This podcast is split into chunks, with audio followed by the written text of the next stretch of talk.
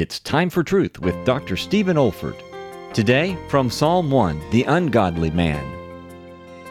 Like the Sermon on the Mount, you'll remember, this psalm begins with the word blessed and then goes on to show that blessedness and godliness are inseparably joined together.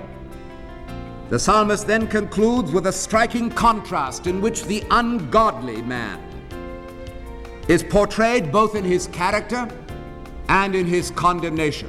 The psalmist tells us that they're like the chaff which the wind driveth away. Therefore, the ungodly shall not stand in the judgment, nor sinners in the congregation of the righteous.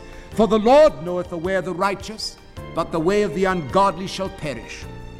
Notice that the ungodly are not trees, but chaff. The one defies the storm, the other's driven by the storm.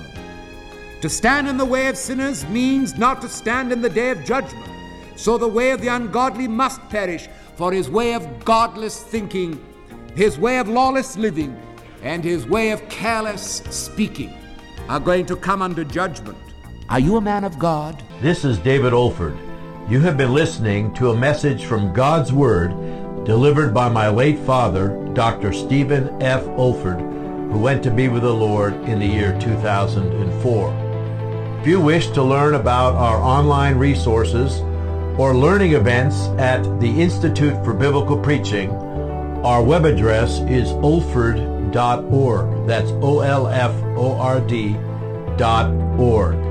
You also may want to benefit from our online video training on expository preaching, which can also be found on our website. Thank you so much for listening.